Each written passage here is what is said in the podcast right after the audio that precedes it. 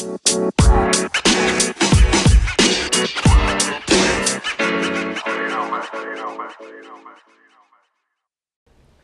洋経済オンラインで配信中。松村太郎のシリコンバレー真相レポートの音声版。レディオ太郎サイト真相ポッドキャスト。6月後半の配信です。改めまして松村太郎です。皆さんいかがお過ごしでしょうか？まあベイエリア寒かったんですけれどもなんとか6月のこう第3週の週末第4週の週末とですね気温が30度ぐらいに上がってきてやっと15度台の寒い昼間から解放されるというですね、まあ、なんともこう夏の季節がやっと来てくれたという嬉しさがあ先走っているんですけれども一方でですね去年はえー、シリコンバレーの周辺あるいはその北のナパソノマでは山火事が発生していまして大規模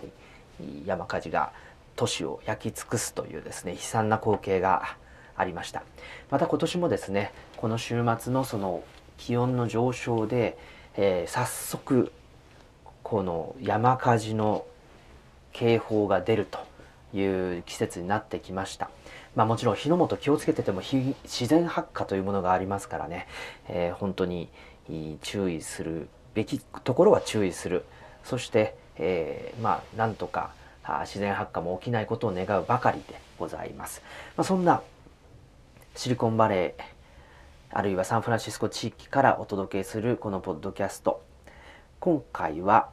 スマホ中毒の話題ですね。はい。まあ、スマホ中毒、まあ、先週先々週ですかね6月前半のメールマガジンの配信で扱った FOMO、FOMO の話題なんですけれどもシリコンバレーの2018年の一つのトレンドとしてこの FOMO の問題スマホ中毒の改善の問題あるいはデジタルデトックスなんて言われてますけれどもこの辺りの問題話題があフォーカスされました。まあこのフォーカスされている話題に対して Google や Apple が一定の答えを出してきたわけですけれどももちろんそれでは不十分ということで今我々どうやって今後テクノロジーに対峙していけばいいのか考えていきたいと思います。それでは今回も最後までどうかお楽しみくださいませ。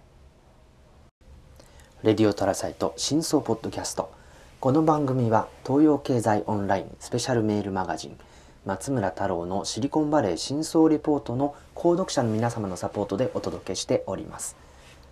真相レポートのメールマガジンは月2回お届けしています。毎回トピックについて深掘りをしながら知るべき視点見るべき未来について一緒に考えていきましょう。ご購読は http コロンスラッシュスラッシュ go. タロサイト .net スラッシュ真相メール go. タロサイト .net スラッシュ SHINSOMAIL からお願いいたします。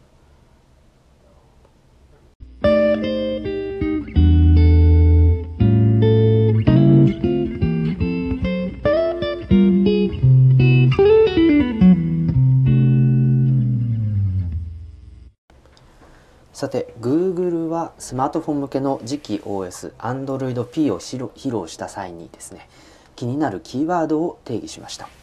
2018年のテクノロジー業界のテーマはこのスマホ中毒をいかに防ぐか改善するかということなんですけれどもこのテクノロジーと人間の関係性について Google も取り組もうということですね。でまず挙げたのが FOMO フォモというものです。これ Fear of Missing Out の略で、まあ、モバイルを活用する SMS、SNS、メッセンジャー、まあ、こんなものでのやり取りをこう見逃してしまうことを恐怖に思う、まあ、それが FOMO の中身ということですね。で Google はこの FOMO を JOMO すなわち Joy of Missing Out に変えようというのがコンセプトだったんです。ですなわちこうフォモに対して見逃してしまうことを楽しもうというわけですね。このフォモについてそしてジョモについて考えていこうというのがあ今回のトピックです。で Google はですね基調講演でこうフォモについてはこう2010年代前半にこう SNS がより活発に活用されるようになってからの英語ということで、えー、このフォモという言葉が定義されてそれで Google が今回の基調講演で使ったわけですね開発者会議で。でこの自分がこう参加している SNS での出来事っていうのを見逃してしまうとなんだかこう自分だけ知らないとかこう自分だけその仲間に入ってないみたいな、まあ、そんな恐怖を覚えるでこの恐怖が嫌だから頻繁に SNS をチェックしてまた自分が中心のになるように話題の中心であるように頻繁に書き込みしたりコメントをしていく様子というのがあどんどんこう加速していく。これがあまあいわゆるスマホ中毒を引き起こしている一つの原因なんじゃないかということが言われています。で結果としてですねスマートフォン常に眺めていて通知が届けばすぐに手に取って、えー、そのメッセージ通知で届いたメッセージやコメントに対して返事をしたらそのまま続けてこうダラダラと SNS アプリの中をはしごしてしまうというですね、まあ、こういった誰にでも起きているしまさにさっきも起きたような皆さんも、えー、体験しているようなそんな中毒症状があこの発生していると。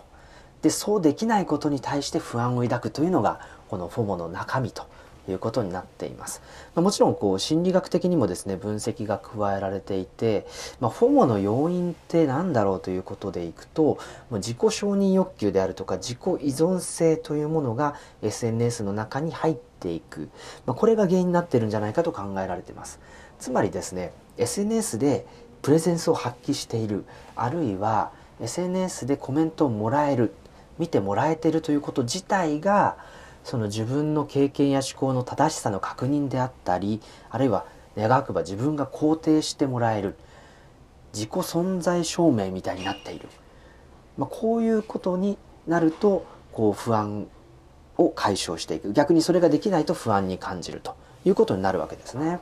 つまり投稿する側 SNS にこうのめり込んでいく側の期待としては肯定以外ありえないわけですよ。だから Facebook で長らくいいねしか用意されてなかったっていうのも、まあ、非常にそこをうまく、えー、表してるんじゃないかなと思います。加えて SNS でよく否定的なコメントをすると炎上したりですねこう程度にかかわらず攻撃されたりしますよね。でこれもやっぱり肯定以外求めていないもうその肯定によって自分がいるあるいは自分自身というものがこう証明されるということになるのでそれが否定されることに対して攻撃が加わるということになるわけですよね。これが、まあ、フォモとそれにの副作用みたいな SNS とスマホ中毒の関係みたいな、まあ、そんなところになるんじゃないかなと思います。ただフォモだけではスマホ中毒を説明できないんですよねやっぱり YouTube の動画を見続けたりあるいは何かそのそうですね。スマホでいろんな仕事が完結してる人はスマホ中毒というかそれが仕事だって言われるかもしれないんですけれどもとにかくスマートフォンの画面に向かってる時間っていうのが長い。これがこう問題になっているんじゃないか。これを是正すべきじゃないか。特にそれを自分でコントロールできない子どもたちに対してどう対策をするのか。だって親がスマホばっかり見ているのに子供にするなっていうこと自体がおかしいですよね。だってまあよくこの問題で言われるのがゲームは1日1時間なんて我々言われて育ちましたけどじゃあ親がゲームをしてたかって言われると少なくともうちの親はしてなかったんですよね。もちろん別にしてる親がいてもいいんですけれども。で親がしてないことそして自分がしてることがおかしいと言われたらうんそんなものかと子供ながらに思うわけです。でもこう親がずっとスマホばっかり見ててなんで自分はタブレットばっかり見てちゃいけないのか。このですね、えー、子供からの素朴な疑問に答えられる大人っていうのはそうそういないんじゃないかなと思うんですよね。まあ、そういった意味でこう子供の問題に対策を施す前に大人がこのえー、フォモの問題であったりスマホ中毒の問題みたいなことにこう対処できなければそもそもが始まらないじゃないかと。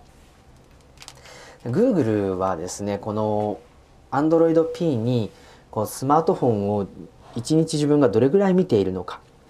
あるいはその中でどんなアプリを使っているのかっていうことを統計データとして、えー、確認できるようなダッシュボードを用意したんですね。で加えてそのアプリごとにその1日あたりの使用時間を制限して時間が来たらあ時間が来ましたよって言ってロックされるという仕組みを取り入れました実はこのアイデアっていうのは YouTube の子供向けアプリの YouTube Kids っていうアプリが、まあ、Android や iOS 向けに用意されてるんですけれどもここにタイマー機能があって親がその1回のセッションでどれだけの時間最大1時間なんですけど、えー、どれくらいの時間見続けていいかっていうタイマーを設定してタイマーが切れるとこう見られなくなると。また親のところに行ってタイマーを追加してもらうかもうダメですよって言われるかどっちかになると。いう仕組みがあります。また Google は GoogleWi-Fi っていう Wi-Fi ルーターを用意してるんですけれどもここにもですねファミリー Wi-Fi 機能って言って、えー、その子供が使ってる端末をこうのネットが通信可能な時間っていうのを、えー、スケジュールで組むことができる仕組みがあるんですね。例えば夜8時から朝7時まではもう w i f i 子どもの w i f i カットしてしまって、えー、夜中中 YouTube 見たり SNS にアクセスしたりってことができないようにそもそもしてしまおうという機能がついてます。で同時にこれも親向けの機能もあるんですけれども親にとっても例えばですね食事の時間にみんながそれぞれのデバイス見るのやめようよって呼びかける。でやめようよって呼びかけた時に実際にこうどうやってもアクセスできないようにしようっていう仕組みとしてその例えばディナー時間1時間は全員のデバイスのインターネット接続をカットするというようなまあ、そういう機能もついてます。まあ、こういうことでですね、Google は意外と Android P 以前から YouTube Kids のアプリとか Google Wi-Fi のアプリで、まあ、そういったこう時勢を持ったですね、えー、スマホ利用、テクノロジー利用、インターネット利用っていうものを作り出す環境を整えてきたということが言えるわけです。それに追い打ちをかけるようにして、この Android P によるそのスマホ活用の統計的なデータをこう見せつけると、まあ、そういった機能が用意されてきています。まあ面白い商売っていうのはいろいろあるもんでシリコンバレーサンフランシスコ地域にはですねすでにデジタルデトックスのクリニックがあるんですよ。で子どもや大人問わずですねこうフォモ対策あるいはスマホ中毒対策ということで、えー、に取り組んでいるのがウェルクリニックというところがあります、まあ、このクリニック自体はですね、まあ、あの心療内科であったりとか、まあ、地域の心理学的な問題に取り組むようなあクリニックで、まあ、もちろんこのテクノロジーの問題だけではなくて LGBTQ の問題あるいはテクノロジー企業の従業員とそれ以外の人たちの間で起きる地域地域の確執の問題であるとか、まあ、所得格差であるとか雇用格差の問題みたいなものに取り組む、まあ、地元にあるこう心理的な問題に寄り添うカウンセリングっていうのを売りにしている、えー、ところで、まあ、あの著名なアクセラレーターとして知られている Y コンビネーターとかあるいはあのまあ、米国で非常に大規模になったユーザーの議論のコミュニティのレディットであるとか、まあ、あの地元で最も有力な焙煎所の一つであるイクイターコーヒーティーズとかですね、こういった地元の企業とも組んで社員向けのこう心理的なサポートのサービスを展開しているクリニックでもあります。で彼らはですねやはりデジタルデトックスフォモ脱却っていうノウハウを専門的に提供する知見を持っているわけですね。で彼らが、まあ、例えばですねそのどういう形で、えー、今の状況そのスマートフォンであるとか SNS に依存する状況から脱却するのかあるいは子どもや大人とのコミュニケーションの中でどうやってそのデジタルデトックスを成功させるのかえー、そういった取り組みを行っています。またその他にもですね、まあ、完全にこうスマホなしで1週間過ごすブートキャンプであるとか、まあ、そういうイベント的にデジタルがない生活もありじゃないか全然大丈夫だっていうようなあ気づきを与えるようなあイベントっていうものも積極的に開催されていまして、まあ、ある意味ではフォモ対策スマホ中毒対策の先進地域と言ってもいいかもしれません。一方アップルは6月4日の世界開発者会議 WWDC2018 の基調講演で iOS12 というですね iPhone と iPad 向けの新しい秋から配信される OS ソフトウェアについて発表しましたがここにもやっぱりきちんとですね、えこのスマホ中毒デジタルデトックス対策の機能を盛り込みました。というのはアップルはあ2018年1月に主要な株主2社からですね、えー、全米の教員の協会と組んだ公開書簡を受け取っているんですね。でここにはあ子どものスマホの使いすぎの対策をしなさい。まあ、これはひいてはアップルの企業価値ブランド価値の向上にもつながるしビジネスを既存するもんではないですよ。まあそう書かれてますけど一種の圧力ですよね。それに取り組むべきだっていう圧力が株主からかかりました。まあ、そのためにですね、今回の WWDC で秋に用意するソフトウェアで、この対策を盛り込まないわけにはいかないという事情もあったしこの公開書簡は非常に効果的で2018年に一つそのスマホ中毒対策というものがシリコンバレーの一つのテーマになったきっかけにもなった書簡だったということが言えます。でこのこれに応える形で Google と同じようにですね、えースクリーンタイムっていう自分の1週間のうちのスマホ利用、えー、1日何時間見ているのかどんなアプリを何時間使っているのかというですねスクリーンタイムという機能と、えー、やはり同じようにアプリごとにこう使用時間に制限をかけることができるアップリミットという機能を追加しました。でもですねこのダッシュボードの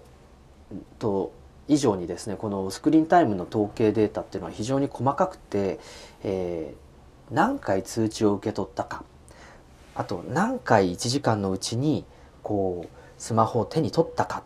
ていう統計データも取ってくれてるんですね。で通知っていうのは一ついいアイディアだなと思ったのはやっぱり SNS も何でもそうですけれどもスマートフォンに通知が来てスマホを手に取ってそこからスマホ利用が始まるっていうパターンがやっぱり非常に多いわけですよね。だからこの通知をこうマネジメントしたり減らしたりすることはスマホを手に取るきっかけを減らすことにつながるので1日のそのスクリーンタイム自体を減らす対策になるんじゃないかと。いうような、えー、アイディアに行き着くわけです。まあ、そういった意味でこう Google よりも一歩踏み込んで、えー、通知という切り口を与えたというのは Apple があ後出しながらですね非常に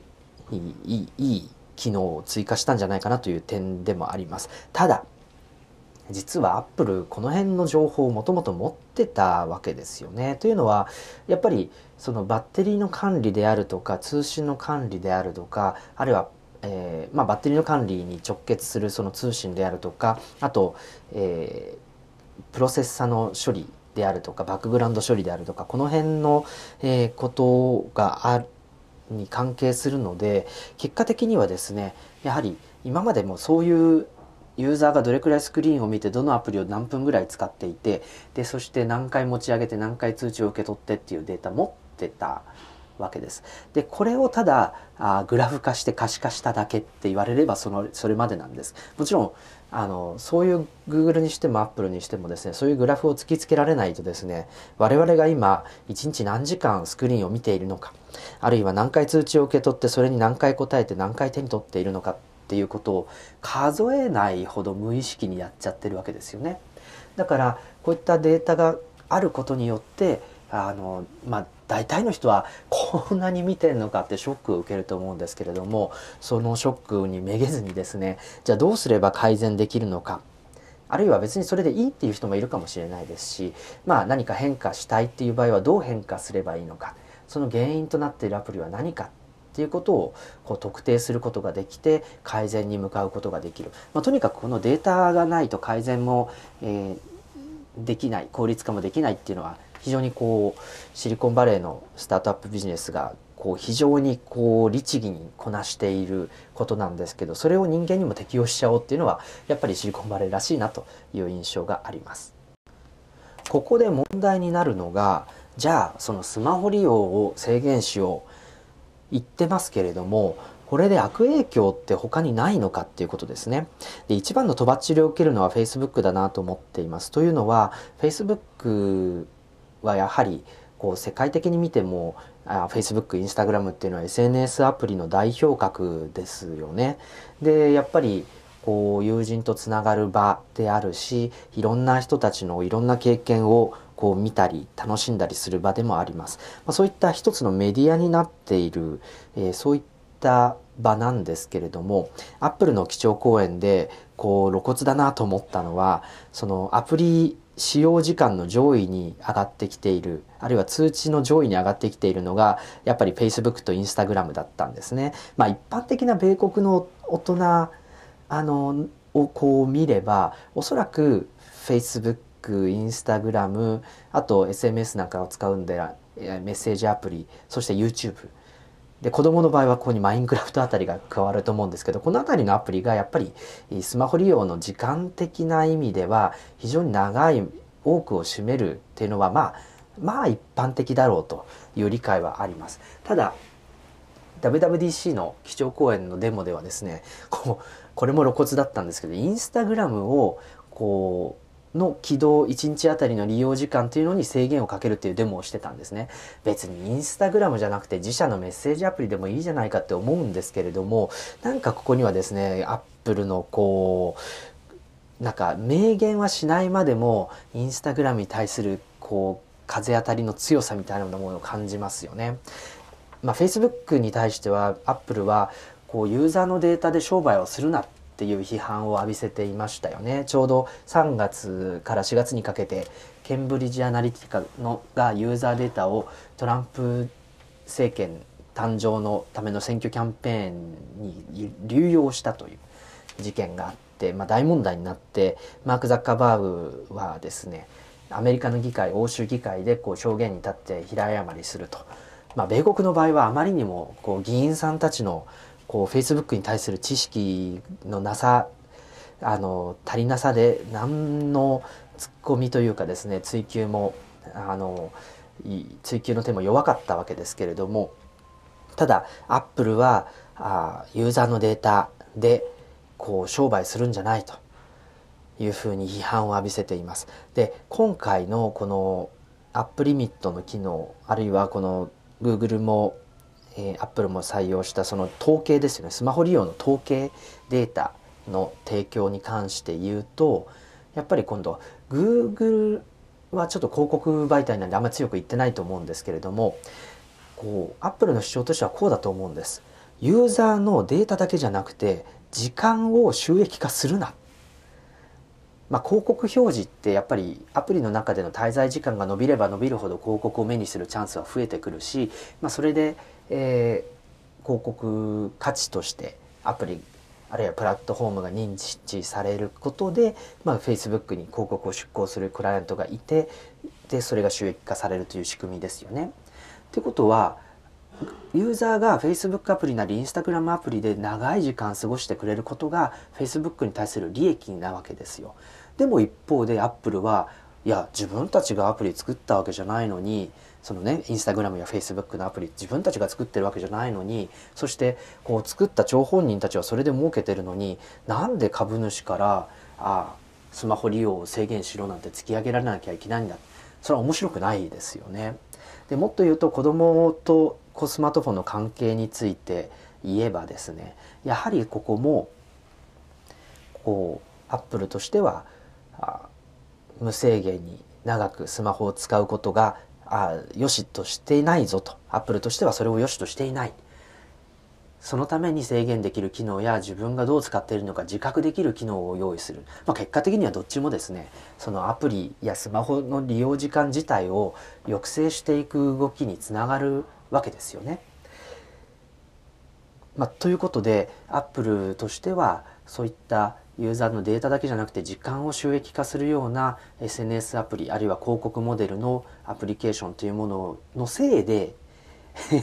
そのせいで、えー、アップルが株主から突き上げられたんだどう責任取るんだということで、えー、じゃあそれを根元から防ぐにはということで今回のそのスマホ中毒防止機能というものを導入したんじゃないかと。そんな背景が浮かび上がってくるわけです。とはいえですね。とはいえです。じゃあ今スマートフォンの使用を減らして生活が成り立つようになるのかって言われるとこれもまた難しい問題ですよね。だって、え決済もそうだし銀行の手続きもそうだしあるいはあの最近我が家のアパートのこうコインランドリーはコインじゃなくて Bluetooth デバイスがこうコインを入れる部分に入ってですねランドリーを回すにもスマートフォンからアクセスしないといけないという仕組みになってきました。こういう形でどんどんどんどんスマートフォンが前提のあらゆるものが整備されていく中でじゃあ我々としてはこうスマートフォンの使用時間を減らすことが果たしてできるのか。もちろんその使用時間の中で SNS アプリの割合が落ちてその他の生活に関係するアプリが増えるってことはあり得ると思いますよ。だけどスマホ時間自体が減るかって言われるとむしろ今後も増えていくんじゃないかなと思います。でもえアップルは 株主からスマホの使用時間を減らすような機能スマホを見続けるようなことがないようにしようせよということでスクリーンタイムの導入をしてるし Google もそのダッシュボードを提供してます。じゃあ何がスマホ利用の、えー、中心になるのかっていう代替案も用意しなきゃいけないわけですよね。それがもしかしたら音声アシスタントであったりスマートウォッチ、まあ、スマホ以外のデバイス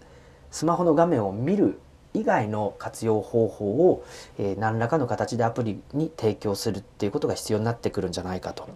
Apple Watch もこれもスクリーンっちゃスクリーンなんですけど画面のサイズも小さいしこう表示できたりできることっていうのは非常に限られてますよね。でこれを活用することでスマホを見なくてもいろんな情報ある程度の情報までだったら手に入れられるし通知も確認できるし、まあ、何だったら電話だったり音声入力でメッセージの返信までできますよね。こういう代替案がありますよ。そしてもう一つ音声アシスタント Google アシスタントだったり Siri を使うことによって、えー、スマホの画面を見ないあるいは見る時間を限りなく短くしていつもやっているような処理やあ複数のアプリにまたがる処理みたいなものを一声で済ませられるようになると。今回そのためにですね、まあ、非常に立ち遅れてると言われている Siri もアプリ複数のアプリの機能を呼び出したりよく使うアプリの機能を呼び出してそこにボイスラベルをつけて、えー、自分の言葉で、えー、いつも使う機能を呼び出せるようにするような Siri サジェッションの機能を追加しました。こういった形でスマホの画面をタップして使う以外のスマホやアプリの活用方法に取り組んでいくっていうのはまあこのスマホ中毒対策の一つの手段になっていくのかなというふうに思います。ということで今回は FOMO あるいはスマホ中毒に対してテクノロジー企業がどんな取り組みをしているのかトレンドはどこにあるのか解決方法として何があるのかということについて振り返ってきましたさあ最後にですね、えー、FOMO Fear of Missing Out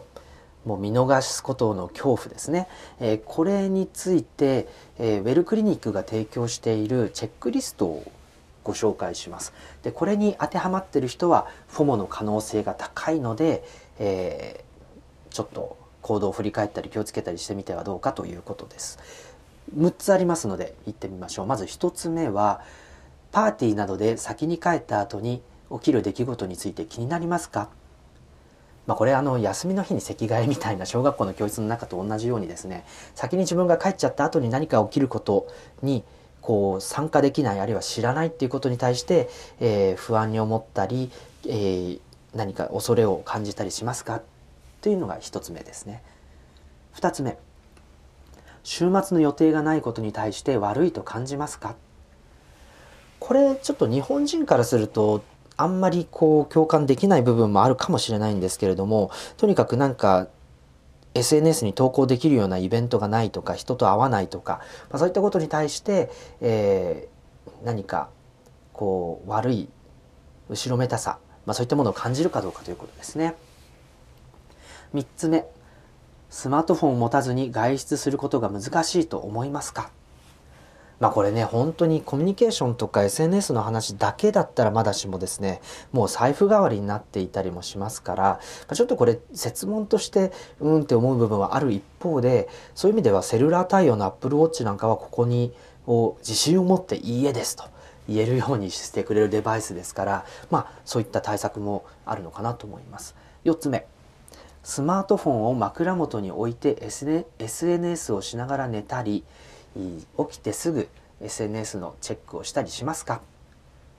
？5つ目。自分の SNS への投稿や写真へのいいねを気にして他人との会話に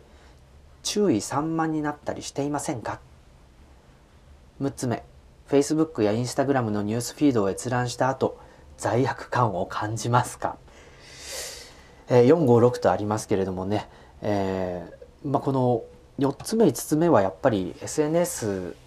の先の相手のことが気になっちゃって、まあ、睡眠に集中できなかったり目の前の人との会話に集中できなかったりということですよね。で6つ目はこれは結構末期なんじゃないかな SNS 見るから罪悪感を感じるっていうのはもう悪いと分かってて見てるわけですからねこれはなかなかこうこうハイになってしまうと本当にもうやめた方がいいっていうふうに思いますけれどもね。皆さんはこれらの質問、えー、どうでしたか？当てはまるものありましたでしょうか？是非ですね、えー、本当に